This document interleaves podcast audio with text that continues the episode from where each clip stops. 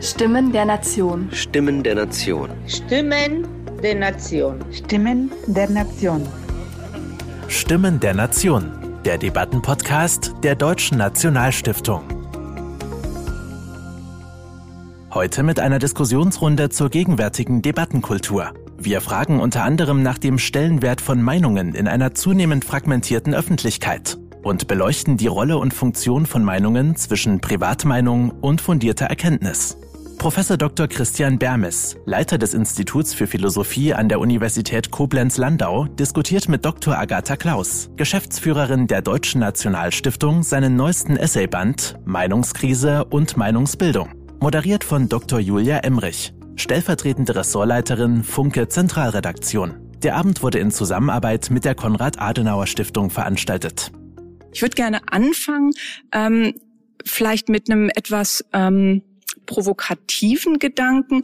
Meine Wahrnehmung der Pandemie war, zum ersten Mal haben die Deutschen ähm, seit vielleicht seit Jahrzehnten ein Thema gehabt, das jeden betrifft. Wirklich jeden die Themen der Jahrzehnte davor, ob das nun Arbeitslosigkeit, Flüchtlingskrise oder war, man konnte auch ein bisschen dran vorbei, aber an der Pandemie konnte niemand vorbei. Ich glaube, das war eine recht große Herausforderung für die Debattenkultur in Deutschland, weil jeder etwas dazu sagen konnte, wollte, gefragt war, musste. Jetzt haben wir den Krieg und plötzlich hat man den Eindruck, es herrscht eine relative Einigkeit. Der Bundespräsident war heute in Litauen, hat dort ähm, deutsche Soldaten besucht und hat sogar gesagt, Putin hat die innere Stärke der Demokratie mobilisiert. Ist diese Einigkeit, ist es ein Zeichen innerer Stärke? bedeutet dieser Krieg auch, was Debatten, was Meinungen, was Kultur des Gesprächs angeht, eine Zäsur, eine Veränderung gegenüber den letzten zwei Jahren. Herr Bermes, Frau Klaus. Ja, vielen Dank ähm, auch von meiner Seite ähm, herzlichen Dank, dass Sie gekommen sind. Ich freue mich sehr, heute hier zu sein und mit Ihnen über Meinungen, Meinungskrise und Meinungsbildung zu sprechen und über die Debattenkultur. Ähm, tatsächlich, Frau Emrich hat es gesagt, äh, hat uns äh, ein Thema überrollt und überrascht, äh, was auch uns jetzt natürlich okkupiert und besetzt, äh, wie wir damit umgehen. Ähm, Ihre provokante Frage, äh, äh, dieses Thema so etwas wie ein Schirm der Einigkeit in der Debattenkultur bringt, äh, da bin ich vergleichsweise vorsichtig. Denn erinnern wir uns mal an den Anfang 2020, ähm, als die Pandemie in Europa losging und die ersten Ausgangsbeschränkungen kamen, die ersten Schließungen im Frühjahr, im äh, Fasching abgesagt wurde, also Februar, März, April. Da war auch große Einigkeit. Die hielt aber drei Monate. Danach ist das Thema dann doch etwas kontroverser diskutiert worden und in vielerlei Hinsicht. Und man muss, glaube ich, aufpassen, wenn wir jetzt auf die Ukraine-Krise, die keine Ukraine-Krise ist, äh, sondern eher eine Putin-Krise darstellt, wenn wir auf diese Krise schauen, sind wir jetzt befangen von den, von den Bildern auch und, und besetzt von den Bildern. Ähm, und aus dieser, aus dieser Situation heraus würde ich nicht die These wagen, dass das länger hält. Ja? Äh, und ich würde mir auch wünschen, dass es nicht länger hält.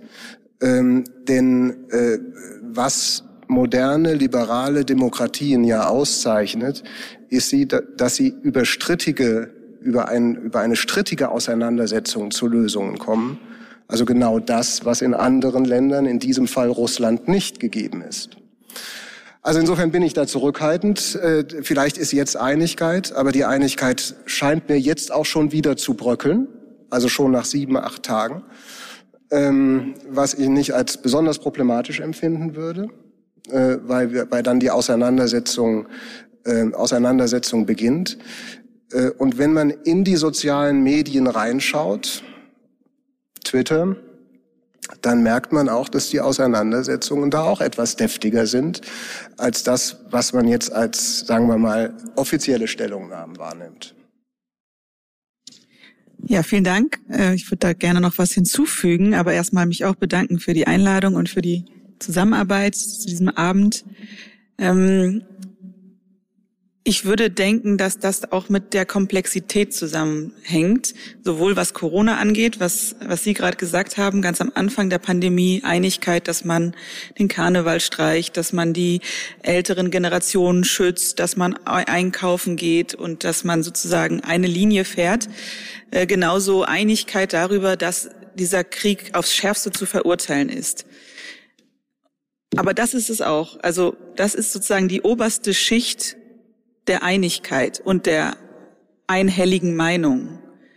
Und je tiefer man eindringt und je komplexer äh, man sich mit der Sache auseinandersetzt, desto mehr Uneinigkeit scheint mir da zu sein. Und ich glaube, das ist für den Moment immer einfach, sich einig zu sein, wenn es einen starken Gegner gibt. Aber dann, wenn man es runterbricht, muss man dann differenzieren und dann zeigt sich dann auch eine andere Meinung.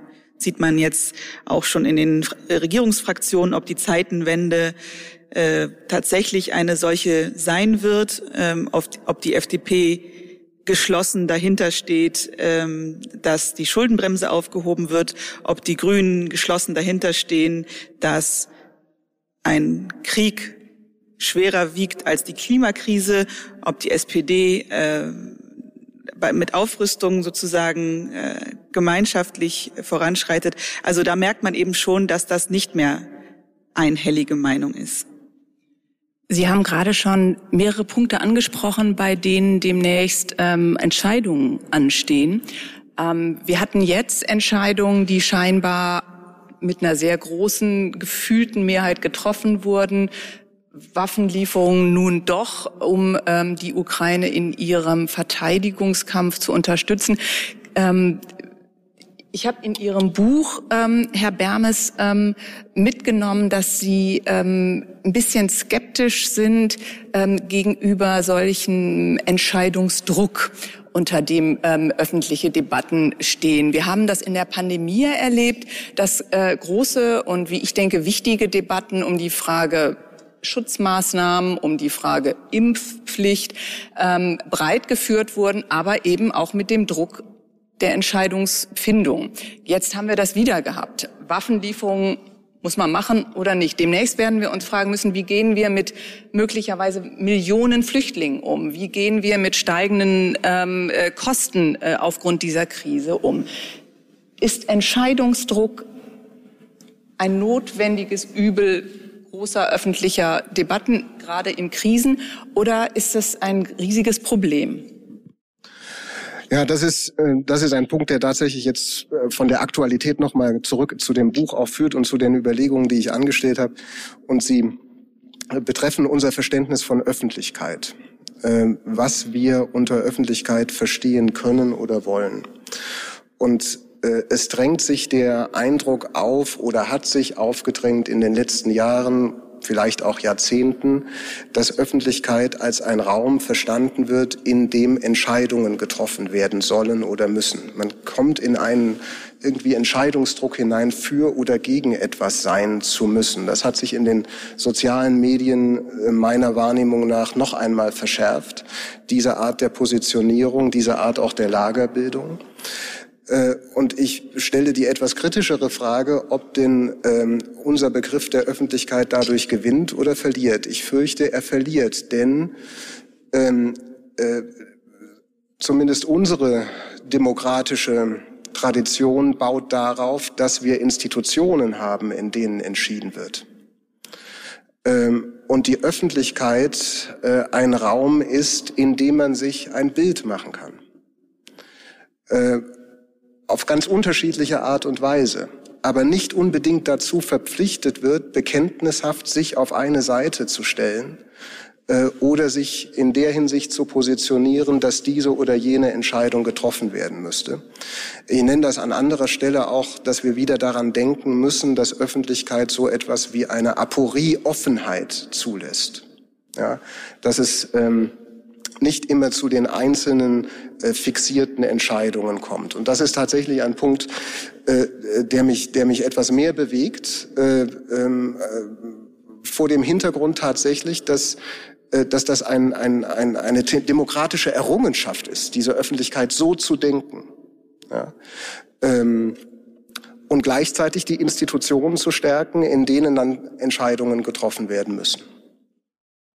Darf ich mal nachfragen, weil Öffentlichkeit hat doch so auch so viele ähm, äh, Ebenen. Von welcher Öffentlichkeit genau. sprechen wir denn eigentlich? Ne, durch diese Fragmentierung, meiner Meinung nach, äh, kann man gar nicht mehr von der Öffentlichkeit sprechen. Das haben Sie, glaube ich, auch geschrieben. Und das macht es doch so schwer. Ähm, und das macht es, glaube ich, auch so schwer, zu einer Entscheidung zu kommen. Denn je nachdem, wo man sich, woran man sich orientiert, an welcher Öffentlichkeit, an Tageszeitungen, am Fernsehen, am Internet, an Telegram-Gruppen, die wahrscheinlich auch zur Öffentlichkeit gehören, würde mich Ihre Meinung interessieren, ähm, bildet sich eine andere Art der Meinungsfindung. Welcher Öffentlichkeit sprechen wir? Das ist die Frage, ne? Also das ist ein Punkt. Wir haben uns, sagen wir mal, wenn man ein bisschen in die, in die, in die Geschichte reinschaut, ähm, der 60er Jahre des 20. Jahrhunderts hat man ein vergleichsweise homogenes Bild der Öffentlichkeit gehabt, ähm, an dem äh, sowohl Sozial, Soziologen, Sozialphilosophen beteiligt waren und übrigens dann auch äh, die Medienlandschaft sehr positiv herausgehoben und herausgestellt wurde. Und dabei dachte man natürlich 60er Jahre noch an die Zeitungen, die sozusagen ein, ein, ein, ein Raster der Öffentlichkeit äh, äh, entwerfen können, an dem man sich orientieren kann, nicht unbedingt folgen muss, aber abarbeiten kann. Äh, das scheint zu erodieren. Ja, also das scheint schwierig zu werden, weil es verschiedene Foren, verschiedene Plattformen, äh, verschiedene Arenen gibt, in denen ähm, äh, öffentliche Artikulationen sich stattfinden und Öffentlichkeiten in äh, Differenz und auch in Konfrontation zueinander stehen. Äh, Im Übrigen spielen die Medien selbst da auch dieses Spiel mit, denn ähm, äh, Journalisten sind ja nicht mehr nur in einem Medium aktiv, sondern in mehreren Medien aktiv, also sowohl schreibend in der Zeitung oder äh, in den Bildmedien, also im Fernsehen, aber gleichzeitig auch äh, zwei Stunden später auf Twitter. Das gilt im Übrigen auch für Professoren. Ja. Ähm, also nur, ich, äh, um das nicht äh, auf andere zu schieben. Also insofern äh, ist dieses, ist, ist dieses Bild äh, brüchig geworden. Ähm, gleichzeitig würde ich die Wahrnehmung schon so verteidigen wollen, dass in den sogenannten sozialen Medien ähm, äh, der, der Druck, sich positionieren zu müssen, sehr markant zugenommen hat. Ja? Und sich auch viele davon dann wieder zurückziehen, weil sie das nicht wollen ja, weil sie nicht in eine bestimmte Ecke gedrängt werden wollen und dann aus den sozialen Medien wieder aussteigen. Das reicht wiederum von Politikern bis zu ganz anderen Menschen. Überall sind Meinungen auf allen Kanälen, in sehr vielen Medien. Sie haben gerade die sozialen Netzwerke angesprochen, Sie haben die klassischen Medien angesprochen. Ähm, überall ähm, findet ähm, äh, Diskurs statt. Was mich von Ihnen beiden interessieren würde, was glauben Sie, wie viel Information, wie viel Wissen ist nötig, um eine Meinung äußern zu können, verantwortungsvoll? Wir erleben das jetzt eben. Frau Leuchtenmüller hat es nochmal angesprochen. Meinungsfreiheit ist ganz wichtig. Meinungs ist aber sicherlich ähm, immer, sollte sicherlich immer basierend sein auf einem Mindestmaß an Informiertheit. Wir sehen das jetzt, um es nochmal an die aktuelle Lage zurückzubinden. Ähm, äh, ein durchschnittlicher Mediennutzer in äh, Russland hat im Moment sehr wenige Möglichkeiten zu erfahren, was gerade wirklich passiert in der Welt. Und wenn ich wirklich sage, haben auch wir hier, hier oft Probleme herauszufinden, was passiert denn eigentlich gerade? Wir haben die ukrainische Seite, wir haben die russische Seite, wir haben jede Menge Journalisten, User, Nutzer, Menschen, die Informationen weitergeben. Wir könnten das jetzt so verwirrend breit machen, dieses Bild, dass wir alle nach Hause gehen, verzweifelt. Aber wir sitzen hier, um Antworten dafür zu finden. Wie viel Information ist nötig, um eine Meinung solide äußern zu können? Frau Klaus. Ja, ich glaube, dass es mehr ist als manch einer von uns denkt. Also ich hätte vor dem Lesen des Buches von Herrn Bermes auch geglaubt, äh, dass schon weniger dazu gehört. Danach bin ich schlauer und würde denken, ja, es braucht doch viel mehr als nur ein Like oder ein Dislike, äh, eine, eine, eine Idee nur davon zu haben. Und das aber, wir leben in einer sehr komplexen Welt. Bei weniger komplexen Themen, glaube ich, ist es einfacher und dann braucht es nicht viel. So wie ich gesagt habe, bist du für Krieg oder gegen Krieg? Dann hat man ein allgemeines Verständnis von Krieg und Frieden und kann da sehr schnell eine Meinung haben. Aber bist du für oder gegen den Ukraine-Krieg? Da ist es schon notwendig zu wissen, wie sich die Staaten konstatieren, was dahinter steckt, welche Geschichte dahinter steckt. Ähm, ja, also das als Beispiel genommen ähm, denke ich, dass man je je größer die Fragestellung ist, desto weniger bräuchte man an Wissen, eine Meinung zu haben. Aber da unsere Welt sehr komplex ist, braucht man wahrscheinlich sehr viel mehr Wissen, um die Meinung äußern zu können. Das hieße, überspitzt formuliert, in einer immer komplexer werdenden Welt braucht es im Grunde immer informiertere Meinungsinhaber und Inhaberinnen. So würde ich denken. Herr Bermes? Wird das ein Elitenthema Meinungen haben? Naja, also ähm, äh, ich würde äh, in vielem zustimmen ähm, und es auch unterstützen, denn stellen Sie sich mal vor, ein, ein Philosoph würde jetzt sagen, man müsste nichts wissen, um eine Meinung zu äußern. Ne? Das, da würde ich mich, äh, da würde, da würde ich äh, wahrscheinlich hier rausgetragen werden. Ähm, aber auf der anderen Seite will ich mal zu bedenken geben, wir sprechen jetzt über sehr exklusive Themen ja, äh, über die äh, äh, über die russische Invasion in, die, in der Ukraine, über die Pandemie, die uns beschäftigt. Das sind schon selbst komplexe Themen.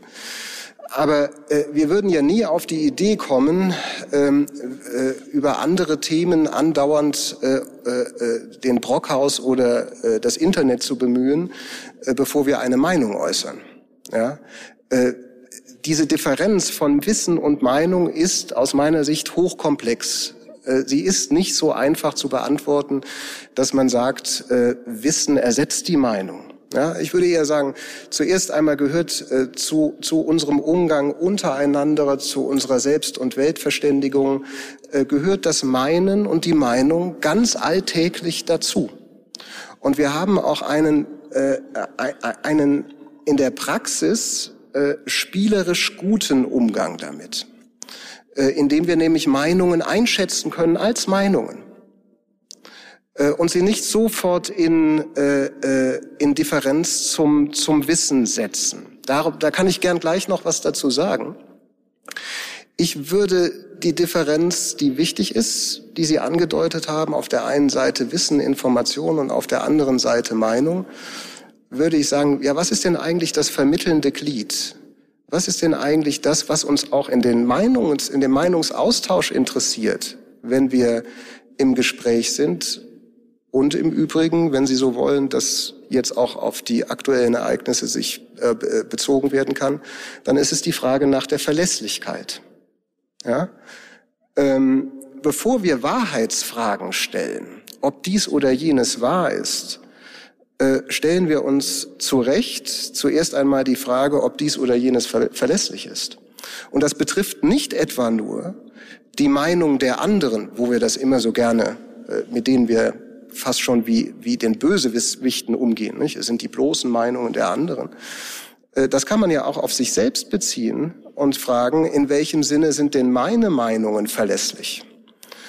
Ähm, und diese Problematik der Verlässlichkeit scheint mir das vermittelnde Glied zu sein, äh, das auch dem Meinungskonzept und dem Meinungsbegriff Freiräume äh, erlaubt und gestattet. Denn es gibt ganz unterschiedliche Arten und Weisen, wie etwas verlässlich sein kann. Und es, etwas ist nicht eo ipso und partout nur dadurch verlässlich, dass es ein Wissenschaftler sagt. Es gibt andere, völlig andere Ressourcen der Verlässlichkeit. Ja? Ähm, und das scheint mir der, der, der, der Aspekt zu sein, um Ihre wiederum, wie ich es verstanden habe, provokante Frage der Wissenselite, die die Meinungen wieder in eine richtige Richtung bringt, doch etwas zu relativieren und den Meinungen wieder den freien Raum zu geben. Das, ich finde es einen ganz äh, spannenden Punkt und ich glaube, der Begriff der Verlässlichkeit, äh, den sollten wir noch, uns noch ein bisschen, bisschen genauer angucken. Denn Sie haben ja gerade schon so einen schönen Punkt gemacht, zu sagen, nicht nur die Wissenschaft ist, sollte verlässlich sein oder gilt als Garant. Wir haben es ja jetzt in der Pandemie gesehen, dass wir selbst der Wissenschaft oder viele selbst der Wissenschaft misstraut haben ob aus guten Gründen oder schlechten, will ich jetzt erstmal an dieser Stelle dahingestellt lassen. Und wir haben auch Dissens in der Wissenschaft erlebt. Wenn wir uns an die ersten Monate der Pandemie, Virologenstreit, ich erinnere nur an Streeck kontra Drosten, wenn Sie das nochmal erinnern, ähm, zwei an sich ähm, hochrangige Wissenschaftler, die zum Teil zu komplett unterschiedlichen Prognosen, ähm, Einschätzungen und Bewertungen kamen. Verlässlichkeit ist ganz wichtig. Ich glaube, unsere Sehnsucht, unser aller Sehnsucht ist Verlässlichkeit. Aber wo finden wir sie und wie können wir sicher sein, dass wir sie bei dem Richtigen gefunden haben, Frau Klaus? Ja, da, da würde ich gerne einhaken. Der Pfarrer. Ja, der Pfarrer. Ähm, also zunächst einmal würde ich konstatieren, dass Dissens in der Wissenschaft ähm, ein Sine qua non ist. Also es gibt keine Erkenntnis ohne Dissens. Wissenschaftler müssen sich streiten, sie müssen anderer Meinung sein, um zu einem Erkenntnisgewinn zu kommen. Das allerdings ist etwas, das in unserer Gesellschaft, äh, glaube ich, noch nicht oder nicht genug oder nicht mehr äh, Konsens ist oder oder dass wir wissen es nicht mehr, dass wie Wissenschaft funktioniert und daran müssen wir als Gesellschaft arbeiten. Es ist äh, schwer nachvollziehbar, dass ein Herr Streeck und ein Herr Drosten sich uneinig sind, aber so ist die Realität in der Wissenschaft. Nur diesmal tragen sie es öffentlich aus und es betrifft uns selbst, weil der eine sagt, tragt Maske und der andere sagt, tragt keine Maske. Aber so funktioniert eben Wissenschaft und da glaube ich, ist es äh, unser äh, unsere größte ähm, unsere größte Lücke, die die Pandemie gezeigt hat, ist, dass wir dieses nicht so ganz gut aushalten als Gesellschaft, dass man nicht immer sofort zum richtigen Wissen kommt und auch dann nicht immer sofort die richtige Meinung haben kann. Herr Bermes, woran erkennt man denn jemanden, der verlässlich sein kann, dem wir Verlässlichkeit zuschreiben? Da, da antworte ich gleich drauf. Ähm äh, man, man sollte nicht zu sehr auf andere schauen, sondern die eigene Praxis sich mal anschauen, äh, worauf man sich im, im alltäglichen Tun alles verlässt, auch in den eigenen Handlungen und Tätigkeiten. Da komme ich gleich drauf, weil die Frage nach der Wissenschaft äh, treibt mich mit Blick auf die Meinungen auch um. Und zwar, ähm, welchen Platz räumen wir denn den Wissenschaften in Demokratien ein? Äh, und welche Fragen können Sie beantworten und welche Fragen können Sie nicht beantworten? Ich glaube, es war schon ein Lernprozess in Zeiten der Pandemie, auch auf Seiten äh, der Wissenschaften deutlich zu machen, dass sie in bestimmten Hinsichten nicht die Entscheidungsträger sind, äh, sondern wiederum die Institutionen, die hier Entscheidungen zu treffen haben Sie erinnern, ich will nur erinnern an die lange Diskussion über die Rolle der Parlamente in der Pan Pandemie. Ja? Äh, das ist ja keine Diskussion, die vom Himmel gefallen ist, sondern der Souverän sitzt im Parlament und nicht außerhalb des Parlaments. Und äh, über zwei Jahre eine Demokratie über Verordnungen zu, zu regieren, ohne jemandem zu nahe zu treten, man hat das lange an dem amerikanischen Präsidenten kritisiert, äh, dass ähm, äh, über Verordnungen ein Land regiert wurde. Das heißt, diese Offenheit für den parlamentarischen Meinungsbildungsprozess, der muss wiederhergestellt werden. Ja? Und damit gleichzeitig verbunden die alles andere als einfache Frage, welche Rolle die Wissenschaften in dieser Entscheidungsfindung haben können. Da gibt es ganz unterschiedliche Modelle äh, in der sozusagen in der Theoriebildung. Ich will mal nur eins nennen. Es gibt Überlegungen in der politischen Theorie, die sagt, äh, neben äh, äh, Exekutive, Judikative und Legislative, also den drei klassischen Instanzen der politischen Ordnung, der Wissenschaft einen eigenen Platz zu geben mit Gesetzgebungsinitiativrecht. Das heißt, Äh, die jeweilige Regierung beruft einen Wissenschaftsrat und dieser Wissenschaftsrat kann wie das Parlament Gesetze initiieren und aufs, auf den Weg bringen. Ich glaube, zu Beginn der Pandemie hätten sich viele das gewünscht. Ich hätte aber wahrscheinlich viel argumentiert, um darüber nochmal nachzudenken, ob das wirklich gewollt sein kann. Äh, man könnte nämlich sagen, das ist schon eine, eine Machtergreifung der Wissenschaft. Ja, dieser Art der, äh, der, der, der, der, äh, der, der, der, der, der, der, wie soll ich sagen, der Okkupation der parlamentarischen Demokratie. Der Punkt, ähm, ich stelle ihn in den Raum auch als Diskussion. Ich glaube, darüber werden wir uns noch länger verständigen müssen. Der zweite Punkt betrifft aber auch äh, die Rolle der, des Journalismus äh, in, der, in, äh, in modernen Demokratien. Äh, es scheint, aber da kennen Sie sich besser aus, äh, ja doch auch ein Selbstverständnis eines engagierten Journalismus zu geben, der nicht nur darstellt, so dass man sich ein Bild machen kann ähm, und dann seine Entscheidung für oder gegen etwas oder äh, äh, treffen kann, äh, sondern tatsächlich eine, eine, eine Form des Journalismus, die eingreift, äh, die lenkt, etwa sagt, wir können gar nicht gegen bestimmte Maßnahmen etwas schreiben und sagen, die etwa die Klimakrise und den Umgang mit der Klimakrise äh, betreffen. Das sind schon, glaube ich, zwei Punkte, äh, die die, die, die politische Ordnung über, über diese letzten zwei Jahre in den kommenden Jahren noch lange beschäftigen wird. Wobei ich die, äh, den Punkt mit der Wissenschaft noch etwas stärker hervorheben würde als den der, also da Sie es jetzt ähm, direkt angesprochen haben, ähm, würde ich mich mal ganz kurz aus der Moderatorenrolle sozusagen einen Schritt zurückbewegen und natürlich auch einen Satz äh, zum, zum Journalismus an der Stelle ähm, äh, beitragen wollen. Ähm, ich habe ein Problem, ähm, wenn Sie sagen, wir ähm, wir, sage ich jetzt mal, äh, für die Medien wollen bewusst lenken. Ich glaube, das ist eine, eine Spur zu stark. Mhm. Ähm, ich äh, würde von Orientierung geben sprechen. Und ich glaube, in, zumal in Krisenzeiten, ähm, und damit meine ich die letzten, aber möglicherweise oder leider wahrscheinlicherweise auch die jetzt künftigen, ähm, ist ähm, eine wichtige Rolle der Medien, Orientierung anzubieten. Nicht zu lenken. Orientierung anbieten meint, Fragen zu beantworten. Also, erster Schritt zu gucken, was wird gefragt, wo ist Informationsbedarf? Fragen zu beantworten, Informationen zur Verfügung zu stellen, so solide wie möglich. Und da, wo wir es selbst nicht wissen, ja, auch wir wissen nicht alles, auch wir haben manchmal keine Ahnung, was passiert. Wir hatten gerade die Ukraine angesprochen. Das auch sichtbar zu machen. Auch zu sagen, ähm, wir haben ein Format erfunden, ähm, das heißt, was wir wissen, was wir nicht wissen.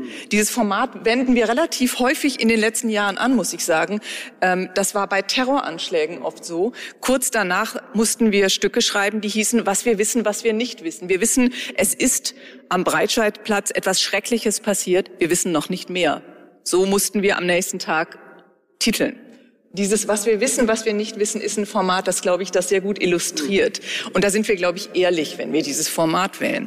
Das ist der eine Punkt. Der andere Punkt ist Überschriftorientierung. Wir bieten Meinungen an. Und ich glaube, das ist wichtig. Wir geben sie nicht vor, aber wir bieten sie an. Und ich glaube, für moderne Medien in einer ähm, durchaus als krisenhaft empfundenen Zeit ist es wichtig, Meinung zumindest in den Raum zu stellen, sichtbar zu kennzeichnen. Hier geht es um eine Meinung. Es ist ein Angebot. Teile sie oder teile sie auch nicht. Es gibt Foren, dieses Nicht-Teilen auch zu versprachlichen, über Leserbriefe, über Foren, jeder kennt das. Aber ich glaube, Medien dürfen nicht nur auf der Informationsebene an, sondern müssen, und ich glaube, da sind wir sehr nah beieinander, auch der Meinung Raum geben, wenn sie fundiert ist, und wenn sie als solche klar gekennzeichnet ist. Ich glaube, das ist ganz wichtig. Jetzt bin ich wieder Moderatorin. Frau Klaus. Ja, ich muss jetzt, äh, wenn ich Sie, Sie höre, daran denken, äh, welchen Aufschrei es gab, als der Kommentar in der Tagesschau nicht mehr Kommentar hieß, sondern Meinung.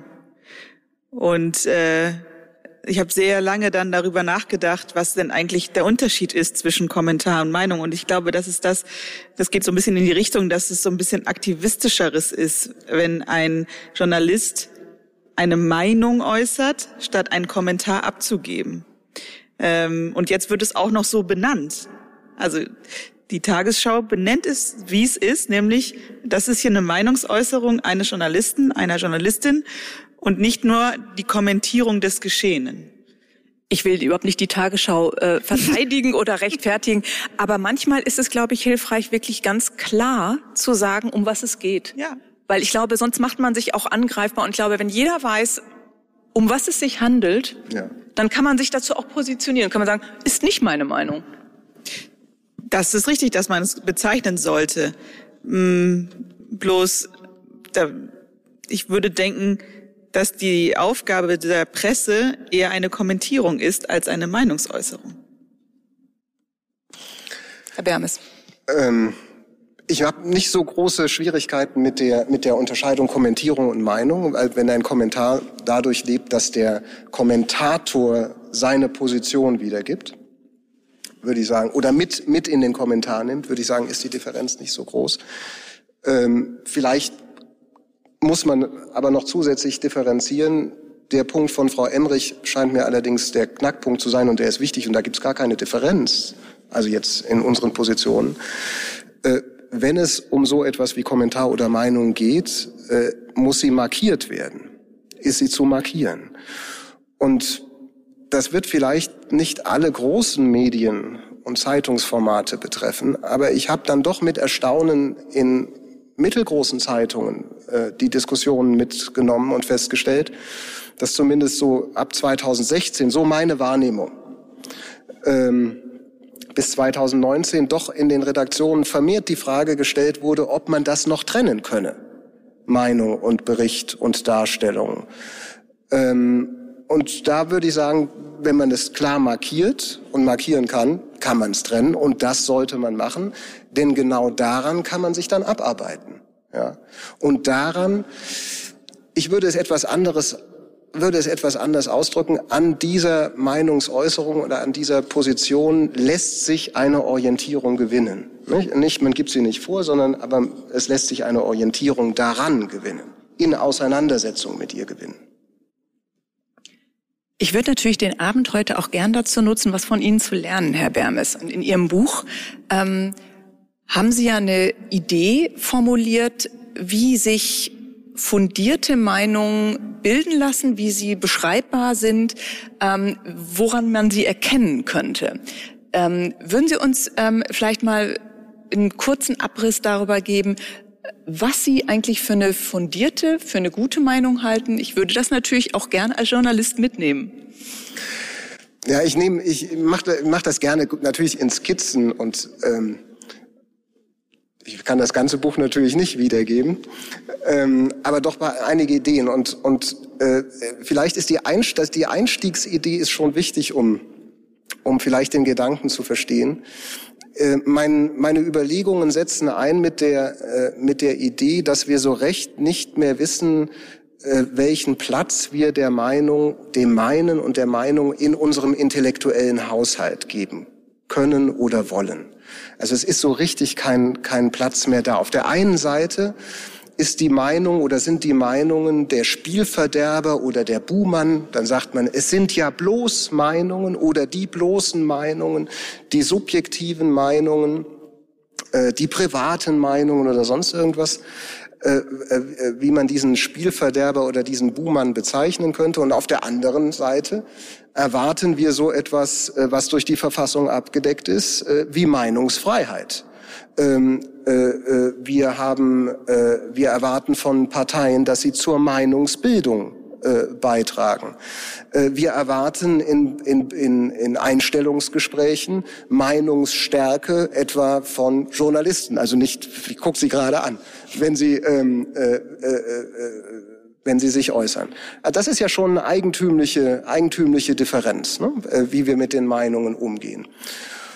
So, der, das ist der eine Punkt. Der zweite Punkt ist der, dass wir, glaube ich, eine recht unausgegorene Idee haben, dass wenn wir genügend Wissen hätten, wir dann keine Meinungen mehr hätten. Weil nämlich, wenn wir alles nur recht gut wissen, entweder so oder so belehrt von der Wissenschaft, dem Pastor oder den Journalisten oder dem Professor, dann hätten wir keine Meinungen mehr. Das kann es ja auch nicht sein. Denn äh, wir leben, indem wir unser Leben in und mit Meinungen führen. Ja, und wir sind wahrscheinlich die einzige Spezies, äh, die ihr Leben mit und durch Meinungen führt. Also Regenwürmer meinen recht wenig. Ähm, Ist das, Ihre schon, Meinung? Bitte? Das sehen die Regenwürmer anders.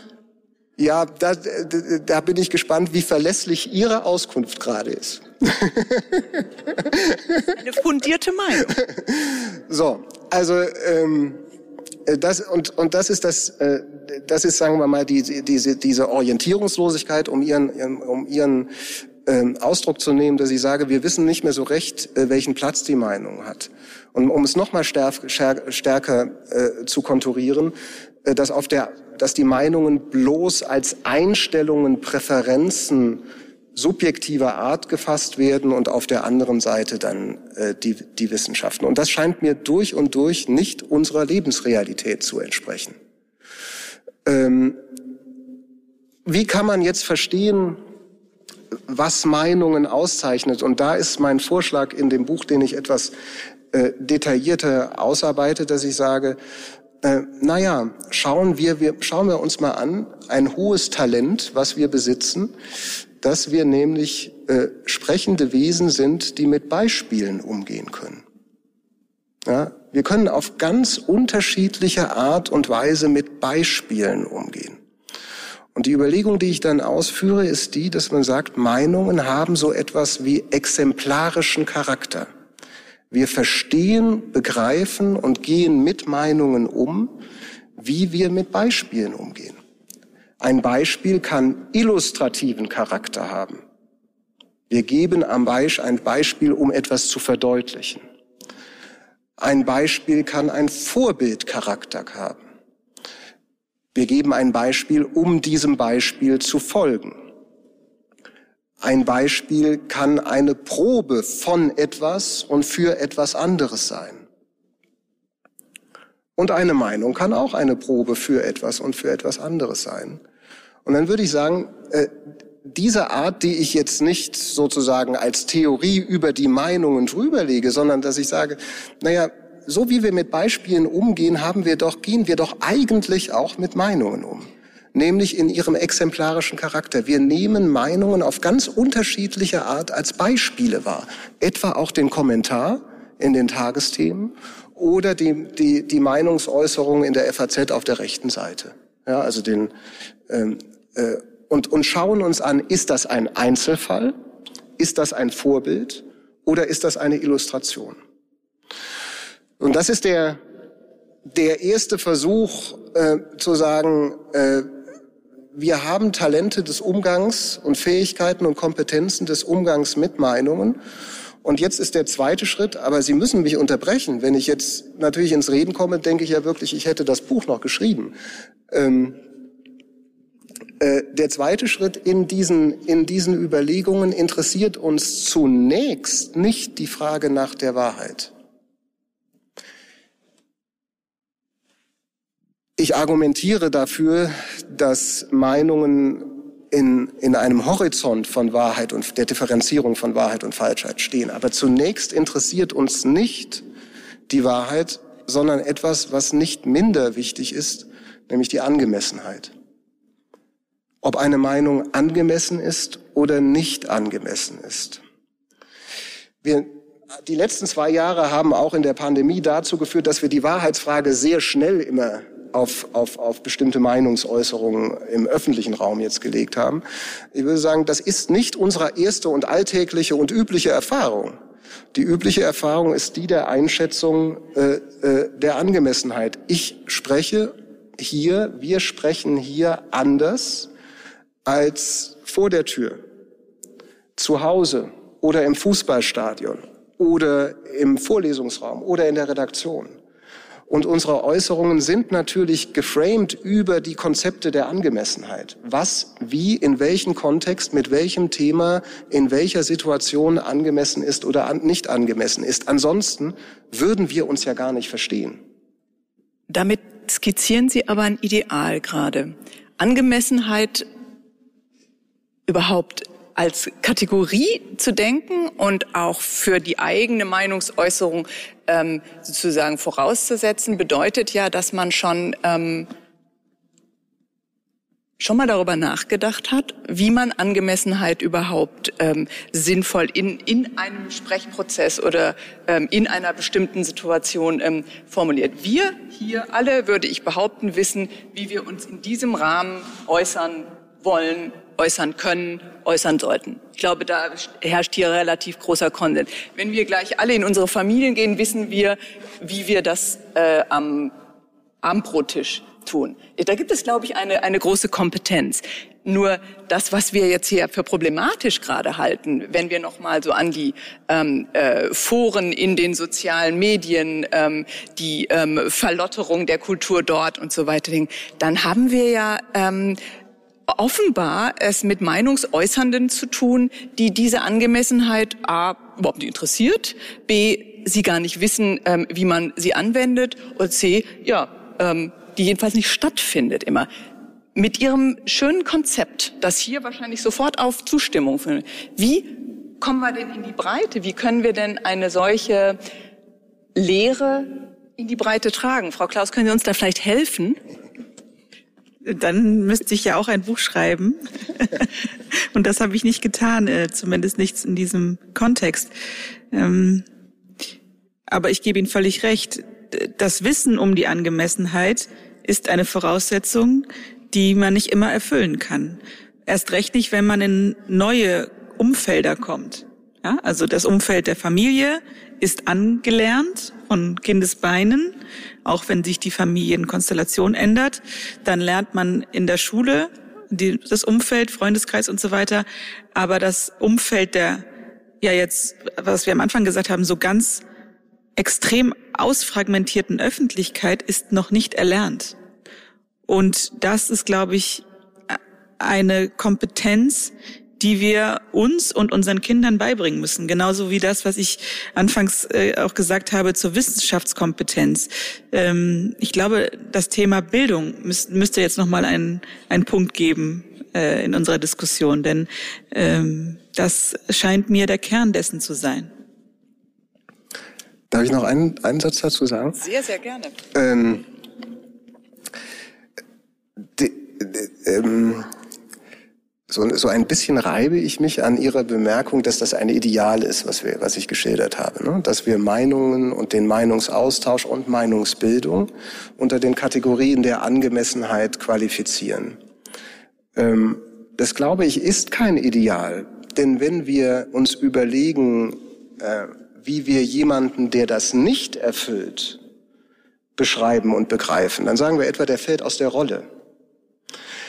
Das heißt, dieses Ideal ist sehr manifest, also es ist verwirklicht äh, und wir verwirklichen und setzen es auch voraus in unserem Meinungsaustausch.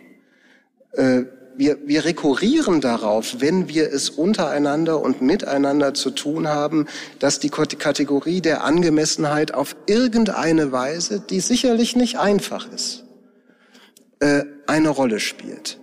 Deshalb bin ich da zurückhaltend, das als Ideal äh, äh, zu verstehen, sondern würde sagen, das ist ein in die Praxis einge, eine, eine in die Praxis eine in die Praxis eingelassene Voraussetzung unseres Meinungsaustauschs, äh, den man vergessen kann, den man überspringen kann, den man auch absichtlich überspringen kann ähm, und äh, der auch verlottern kann. Gut, das ist die eine, das ist der eine Punkt, den ich noch machen, den ich machen wollte. Der zweite Punkt ist der, Sie haben es angedeutet, äh, die sogenannten sozialen äh, Medien, also Facebook, Twitter, TikTok und was es alles geben mag. Ähm, und hier, hier, hier, hier, hier äh, kann man natürlich schnell sagen, hier ist die Angemessenheit nicht so schnell zu erkennen. Dann würde ich Ihnen recht geben und dann würde ich sagen, ja, woran liegt das denn? Und es scheinen ja doch manifeste Bedingungen nicht erfüllt zu werden, denn die Angemessenheit stellt sich bei Twitter sofort ein, wenn der Account mit seinem, Nach mit seinem Namen benannt ist und nicht mit einem Fake-Namen. Also wenn dahinter eine Person oder mit dem Account eine Person identifiziert wird, äh, ist eine Person irgendwie damit in Verbindung gebracht wird, spielen wir schon wieder das, das Spiel der, der, der Angemessenheit. Der zweite Punkt, der bei den sozialen äh, Netzwerken eine Rolle spielt, es ist häufig gar nicht so klar in diesen Auseinandersetzungen, was überhaupt das Thema ist. Ähm, es scheint mir häufig so zu sein, dass die, dass die Leute über also nicht etwa nur sprichwörtlich aneinander vorbeireden, sondern faktisch tatsächlich aneinander vorbeireden, weil völlig verschiedene Themen von den in Anführungszeichen Diskussionspartnern traktiert werden äh, und, und, äh, und eine Rolle spielen. Gut, also die zwei, die, die zwei Bemerkungen äh, äh, äh, dazu. Sie sehen, von der Angemessenheit ähm, lasse ich nicht ab und äh, ich glaube, sie ist manifester, als wir denken. Ich wünsche natürlich ähm, jedem, der da draußen in seinen Smartphone Positionen, Meinungen bis hin zu Attacken formuliert, dass er vorher ihr Buch gelesen hat und sich nochmal Gedanken gemacht hat, ähm, welche ähm, Voraussetzungen eine fundierte Meinung eigentlich haben sollte. Wahrscheinlich, da sind wir uns wahrscheinlich auch einig, hier tut das nicht jeder. Ähm, und Frau Klaus hat gerade schon, ähm, glaube ich, einen wichtigen Punkt gemacht. Wie tragen wir denn eine solche Einigkeit darüber, dass man sich schon verständigen muss über Regeln, über Kommunikation, über Kultur.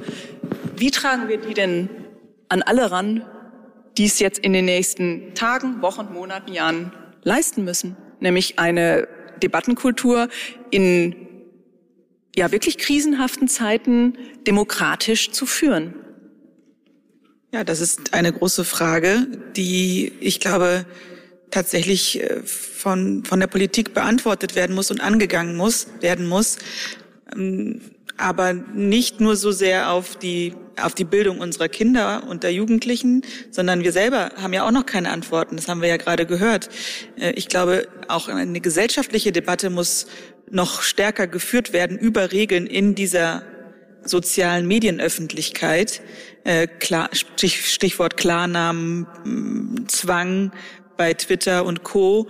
Ähm, das sind, das sind Regeln, die wir uns als Gesellschaft geben müssen, um eine regelhafte Debattenkultur zu haben, denn Debatten funktionieren nur mit Regeln. Und ich glaube auch, dass wenn wir alle mit Klarnamen oder beziehungsweise es hat auch einen Grund, warum Hate Speech und Einfeindungen meistens von Accounts kommen, also den Bots mal ganz außen vor gelassen, aber meistens von Accounts kommen, die nicht mit einem Klarnamen versehen sind. Das liegt nicht nur daran, dass sie nicht zurückverfolgbar und äh, bestrafbar äh, sind, sondern ähm, weil es einfach viel einfacher ist.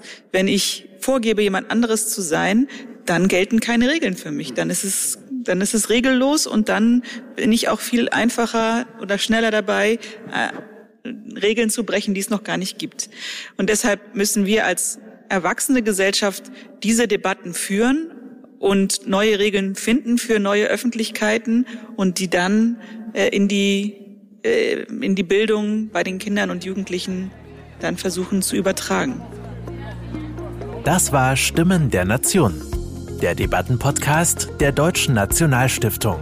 Weitere Informationen zur Arbeit der Stiftung erhalten Sie unter www.nationalstiftung.de.